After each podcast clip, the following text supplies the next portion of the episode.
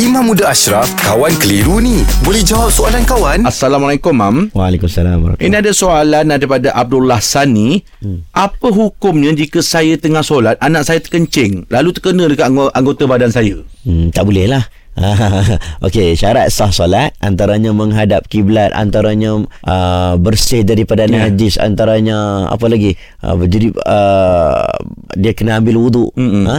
Uh, dia kena ingat benda itu syarat sah solat. Mm-mm. Salah satunya bersih daripada najis. Ya. Jadi dia kena pastikan anggota tubuh badannya mm. tidak memiliki najis mm. daripada dia start uh, takbiratul ihram sampai dia bagi salam. Mm-mm. Jadi kalaulah dia tengah solat, dia tengah-tengah solat tiba-tiba anak dia datang ataupun dia datang dia dukung anak dia, anak dia duduk belakang dia ke? Mm-mm. Kan? Anak dia kencing dan kencing itu terkena memang kat baju dia. Mm-mm. Maka dia pun tahu dan dia perlu stop solat dan perlu bersihkan dan perlu semayang semula. Itu dalam umur berapa, uh, Mam? Hmm? Kalau anaknya dalam umur dalam setahun, dua? Okey, anak yang setahun dua pun dikira najis. Ah, Ha, sebab cara menyucikan najis itu yang berbeza mukhaffafah mutawasitah mughalazah tu. Ha, cara menyucikan najis yang Mm-mm. yang anak kecil macam mana?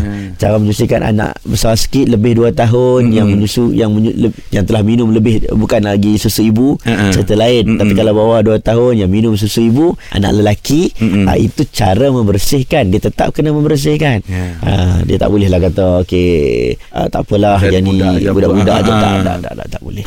Stop. Terima kasih, Mam.